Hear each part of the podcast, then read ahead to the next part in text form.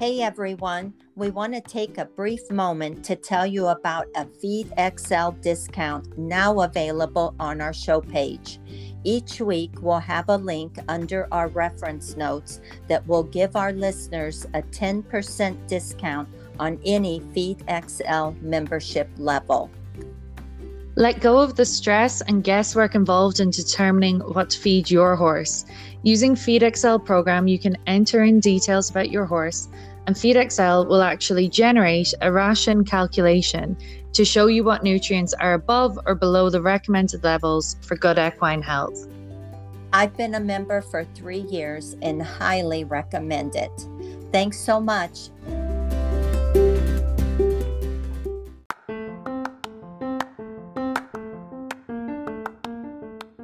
Welcome to Conversations in Equine Science. My name is Kate Acton and I'm joined by Nancy McLean, and this is the podcast where we take equine research and try and make it accessible to horse owners and enthusiasts alike. Remember that with each topic we discuss, it's important to get professional advice before implementing any of the strategies.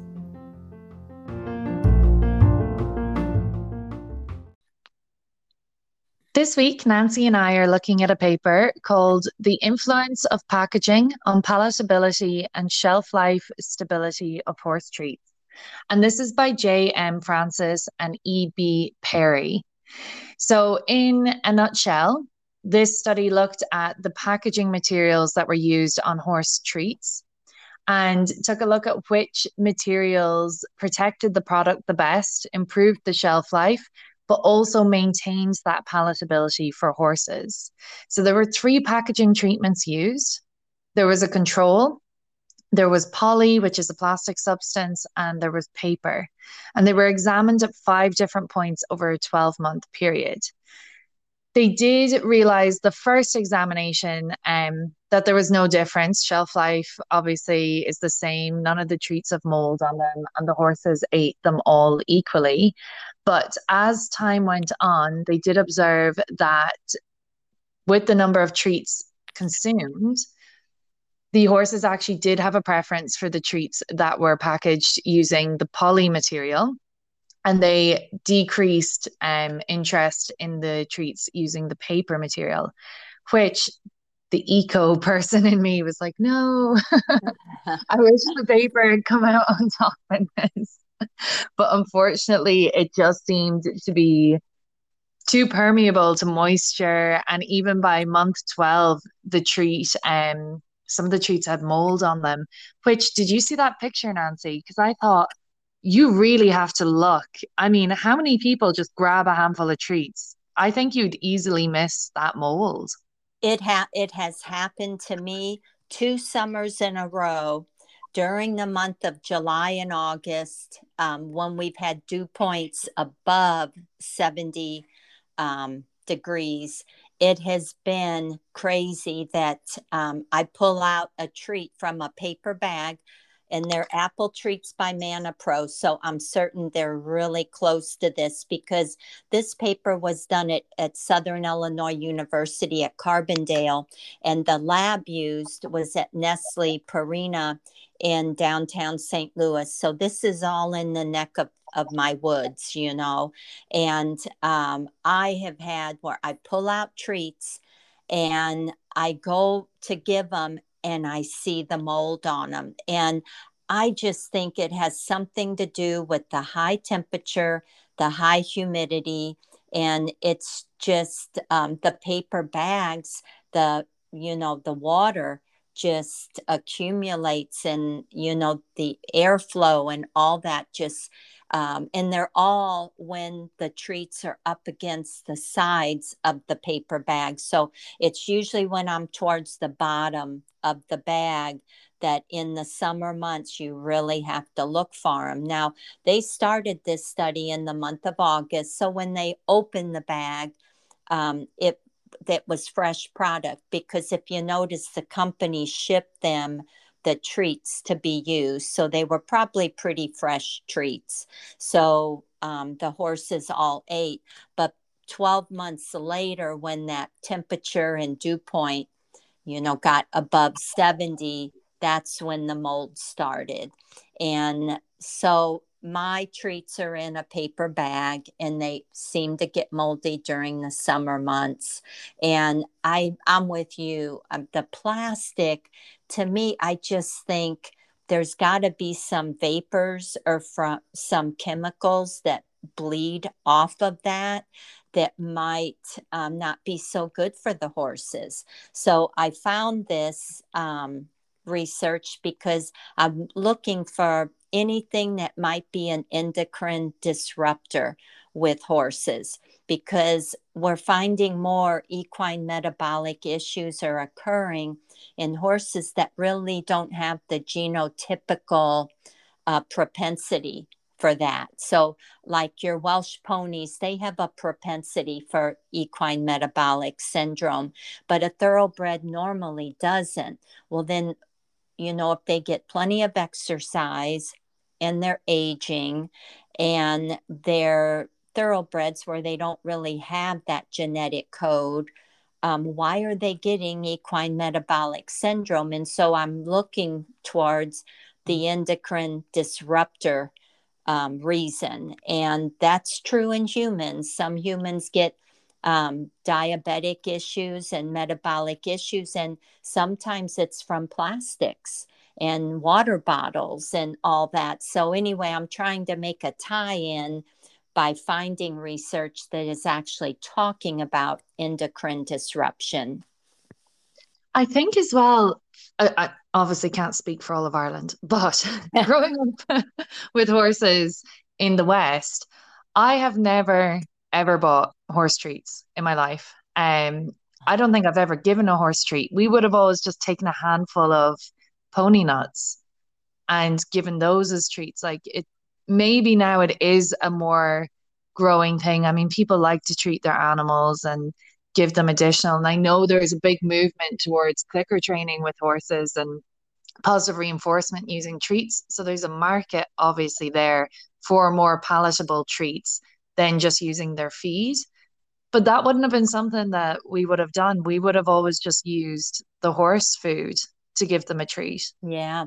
No, it's a big industry. I mean, there's stud muffins you can buy and apple treats. And I mean, there is a huge amount of horse treats available. And uh, some of them um, that are low in sugar and made with flaxseed are even available. But um, you know, there's a big range of fluctuation in mo- moisture and water activity that um, can happen in shipment. And if they don't have a lot of preservatives and all that in them, which you really don't want, um, they're going to grow mold. And it was interesting in this study that as the water distribution became higher, the acetic acid became lower, and then vice versa.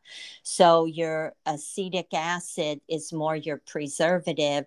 If it's high, your water amounts were low. So, that explained the mold growth on these treats. And it was interesting that they said how a horse can sense that they're neophobic and have an aversion to sour and bitter flavors. And those help them from eating those bitter um, plants that are in the pastures. But that aversion can be transferred to any feed stuff that we offer them as well. And, you know, medicine and even city treated water they can have an aversion to. So they're very, very perceptive. I have a mare, Miss Mary, who she knows if there's anything in her food that I've added to it and she won't she won't eat it. She picks it up right away, you know. Now the Welsh pony, she doesn't care what's in it. If I feed it as a food stuff, she's gonna eat it, you know. So yeah. Mary's a thoroughbred and she is highly picky and she smells anything different, she's not gonna eat it their lips are so incredibly sensitive too. I mean, if you think about a whole portion of nuts or even um I've seen horses like given medicine in uh, beet pulp and manage to eat it and leave the tablet in the feeder. Yep, that is that's my Mary, and uh, you know thoroughbreds in general are a little bit um, less likely to eat that. And um, you know these these treats were uh, baked apple flavored wheat and oat based horse treats so just from that description you know they're going to have a propensity to mold in hot weather mm-hmm. and i have to say that sometimes when people buy feed there's no control in the united states at least that says they have to label uh, shelf life of these mm-hmm. on the bag. Some do, but it's not mandatory. So the NRC or the National Research Council always says we should never keep dry feeds past six months. So um, I had some flaxseed that was a little getting older and I threw it out because I don't want to ever be feeding things that might have mold in it and I can't see it or smell it, but the horse can. Exactly. And if they're hungry enough, you know, they are picky eaters, but if that's mm-hmm. their meal that they're being given each day, they are likely to still have it. Um, yeah. especially when the mold is at, at that early stage where it's not really putting them off. Maybe the smell is not as strong or they've not picked up on the taste as much and it can still cause a problem. Obviously, we don't want to go causing colics. But um, I think the thing you said about six months there, Nancy, that's what kind of stood out to me because I mean, my first thought was like, no, plastic really can't win in this. So, how do we get around using plastic? Because I don't think buying treats in plastic is the answer. But I think considering where you're storing your treats and not buying in bulk. I mean, I think we've definitely moved towards a culture of, especially if there's an offer on, just buying an absurd amount, you know, like, oh, I'll buy a year's worth of their treats now. Like, try and go for something like the paper packaging and only buy a month or two months worth.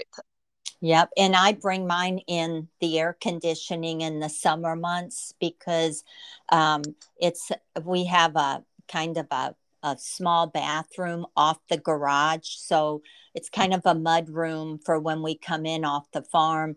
And sometimes during the summer, you can't get in there because there's, um, you know, grain and then there's treats and it's all in the air conditioning. But, um, you know, until our, we begin to have manufacturers put like best buy dates or the mm-hmm. dates of manufacture and we get good regulations pertaining to the storage conditions because how do we know how the supplier is storing it before we come in and buy it so you just always look at your feed and look at your treats and just know if especially if it's in a paper bag and um, you want to buy paper, then, um, you know, just know don't buy a whole lot, like Kate said. And I don't like to do plastic. I always thought plastic kind of sealed everything in.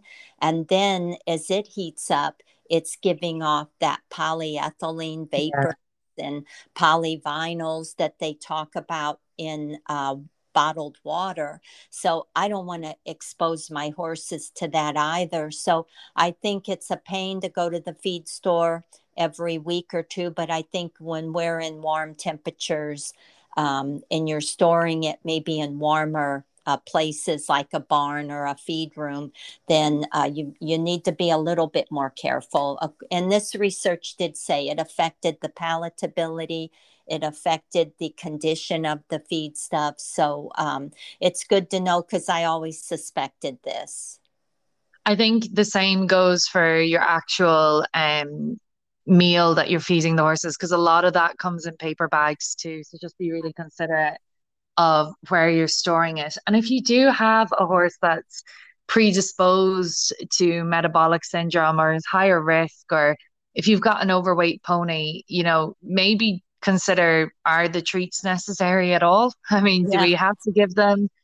And your horse will get used to what's normal for them too. So if you cut out treats and you know they won't take pony nuts if that's what you're offering from your hand, you need to wait them out a little bit. You know, don't give in too quick and be like, okay, we're you know, they absolutely won't eat this. We're going back to doing the treats again. After some time, they will. It's the same with our companion animals. They're just picky in the beginning. It's like we give them this five star palate and then we're asking them to, you know, just eat lettuce after. Yeah. They're and- going to want to prefer the high fat treats we're giving them. Yeah, and you can also there's treats out there for horses that have metabolic issues. Um, they're the same price as the sugar laden treats, but um, you know, I use them mainly as a like when I go to get them from the pasture and they come to me, they'll get a small treat. In fact, a lot of times I break them in half. And um, when I ride and then put them back out, they turn to me and I give them a treat. So I kind of use it as motivation where I don't have to chase them around the pasture. And um, you can also make a low sugar treat out of a cup of flaxseed, a half a cup of applesauce, and um, mix it together. And there's one more item in there, and I'll put it on the home page. And it's a very low sugar, uh, it's unsweetened applesauce. And uh, it's recommended for metabolic courses to give as a treat. And I've never made it, but I came across the recipe on the ecir.org website. And I thought, you know, that might be a better alternative for any overweight horses or uh, Welsh pony type horses. And while making treats always to me seems time consuming because it's something that's obviously done in veterinary. You hear a lot of it. People come in and say they make treats for their dogs or cats.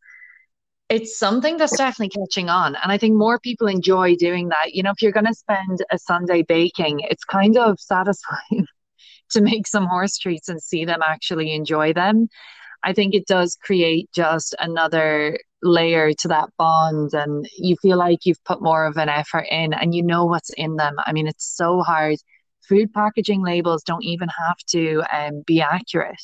Yeah. You know, in the, in the UK, they can be out with by 20% in the nutrient content, and that's legally fine.